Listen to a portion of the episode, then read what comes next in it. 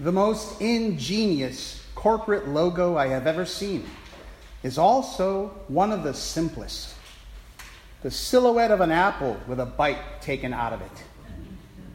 So very clever, while also being frank and honest. It speaks volumes about Apple products. First of all, as the serpent implies to Eve, the implication is that in taking a bite and purchasing one of these items, your eyes will be opened and you will be like God. You will have access to knowledge you had never dreamed of. And you know, the serpent and Steve Jobs were both right. Secondly, the Apple logo slyly admits that its products are temptations and invites us to give in to them. To spend $1,000 on the new iPhone 11 Pro, which I am this close to buying, or $2,800 on the new 16 inch MacBook Pro laptop, or whatever other shiny new thing they are hawking this year. To the point that these products have come to feel like a necessity to most of us and not a luxury. The implication of this logo is that you are giving in to a delicious temptation, perhaps even a sinful one. And these products are so sleek and sexy. I will be the first to admit that I could not live without my Apple gizmos, even in the pulpit. so when I think to myself, how could Adam and Eve have been so dumb to give in to biting a simple apple when God was very clear in the instructions given? I realize that our version of the tree of the knowledge of good and evil would have looked different. Red delicious apples I can take or leave. But a tree filled with ripened iPhone 11 Pros would be hard to pass up. Or think of your favorite food hanging on that tree, tantalizingly forbidden forever, while lesser variations of food hang from the trees all around it. For me, it would be like God saying, you can go ahead and eat your fill from these plain almond biscotti trees or these dry Mexican pan dulce bushes with no coffee to dip them into. But whatever you do, do not pluck off from this particular tree one of these sumptuous, soft, warm, and fresh from the oven cinnamon rolls with their frosting glistening in the sunlight and literally dripping down onto the grass below. I would have shoved Eve out of the way.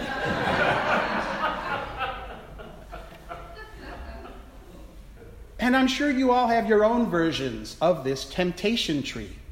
Branches filled with low hanging self indulgences, fancy cars, cute outfits new books you've just got to have, or whatever baubles you collect. We all have our tree of temptation growing in the center of the garden of our conscience, beckoning us to take a bite. Now, I'm making light of all this, I realize, but I needed to joke around a bit before saying something pretty serious, just to throw you off guard. and that serious thing is this while some temptations are harmless, the ones that take you away from your center as a good person grounded in the teachings of Jesus can be quite detrimental. To put it another way, I think the temptation that most plagues people like us is the sin of comfort and of being able to have whatever we want. Now, I promise not to get all scoldy on you today. After all, it's only the first week of Lent, and I should save some of that for a few weeks from now. but I invite you to ponder the ways in which your actions make you comfortable while your inaction indirectly brings suffering to others. And I am right there with you. I take multiple trips to Europe each year, and I drive 2,000 miles every month between work and home in my car making my own healthy contribution to the depletion of our ozone. We always have the story of the devil tempting Jesus in the desert on the first Sunday in Lent. Biblical scholars have many interpretations of this story. For me, this year, it is a reminder that following Christ means self sacrifice. Ugh.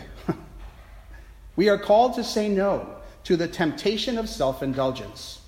After all, that bread that the tempter offered Jesus must have looked mighty delicious after 40 days of fasting. But Jesus said no to the temptations of pleasure. We are called to say no to the temptations of pride. Like when the devil asks Jesus to jump off the temple's ledge to prove that he's all that when the angels come to save him. But Jesus said no to the temptation of pride. And we are called to say no to the temptations of power. I'll give you dominion over everything you see if you'll just worship me and my evil ways, says the devil. But Jesus said no to the temptation of power. And this isn't just a story of how tough Jesus is, it's a call to us to resist those temptations that take us away from our center in God. The do something else on Sunday mornings temptation. The I'll pass on helping out with this church service project too temptation. What we are called to do looks a little more like what's at the other end of Lent on Good Friday. Maybe not that drastic, but self sacrifice for the benefit of others. Much as I would like to squirm my way out of that particular charge as a Christian, it is central to our faith. It's why we exist in this world that doesn't care. How are you in your life giving in to the temptations of comfort or self indulgence that might keep you from seeing the suffering of other children of God? I realize suffering feels pretty insurmountable in our world today, but what are you doing to alleviate it for at least one person? Are you in your life letting pride be your guiding principle when dealing with others? Do you always need to be right? Or could you try on a humbler perspective where there exists the possibility that someone else has knowledge or experiences you cannot fathom? The undocumented immigrant, the Republican voter. Can you let down your guard and consider another's viewpoint, even if it seems unreasonable, irrational, and perhaps learn humility from that? And how are you automatically, not maliciously, how are you benefiting from the power that has been bestowed on you because of your place in this society? And what is your attitude towards those who have little power around you? It is perhaps your misfortune to have a rector that can't seem to pass up an opportunity to let you know you're not doing enough who can't just take a story like the good old temptation in the desert and theologize it into a spiritual lesson that can go down easy. Oh, I'm sorry, I'm just not that smart. I didn't do that well in my theology classes. And what I keep seeing time and again in these sacred texts is an indictment of how I myself live. And if I can share that indictment with you, I can share my guilt too honestly, um, at this very point of writing this sermon yesterday, I took a break and literally went shopping online for an espresso machine. I have this 10 year old clunky monster of a Keurig coffee maker at home. And the hotel we stayed in in Bath, England last week had a cute little Nespresso that made a delicious drink. And when I was online, I was like, do I want the blue one or the red one that costs a little more than the basic black? And I did all that shopping even as I was writing a screed telling you that your preference for comfort and self indulgence is part of the problem. So I'm right there with you. Believe me. While we were in England last week, William and I actively fantasized a life of retirement there. Which, don't worry, I'm only 53 years old, alas. But we asked our classmates in the Bible course we took in Salisbury where they thought we should live. Oh, we want somewhere with a cathedral, I said, where we can attend evensong every night and hear a glorious choir sing. And I pictured us in Canterbury, sitting in the pews and enjoying the liturgy, me never letting on that I'm a priest so that they don't ask me to do anything. Never volunteering for any service projects mentioned at announcements, just going home to our little hobbit bungalow, sitting by the fire, and reading all the books I've accumulated over the years and never had time to open.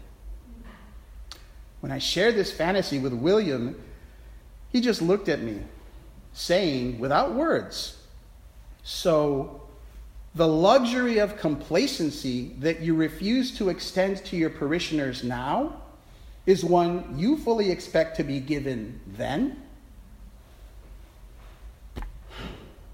Well, no.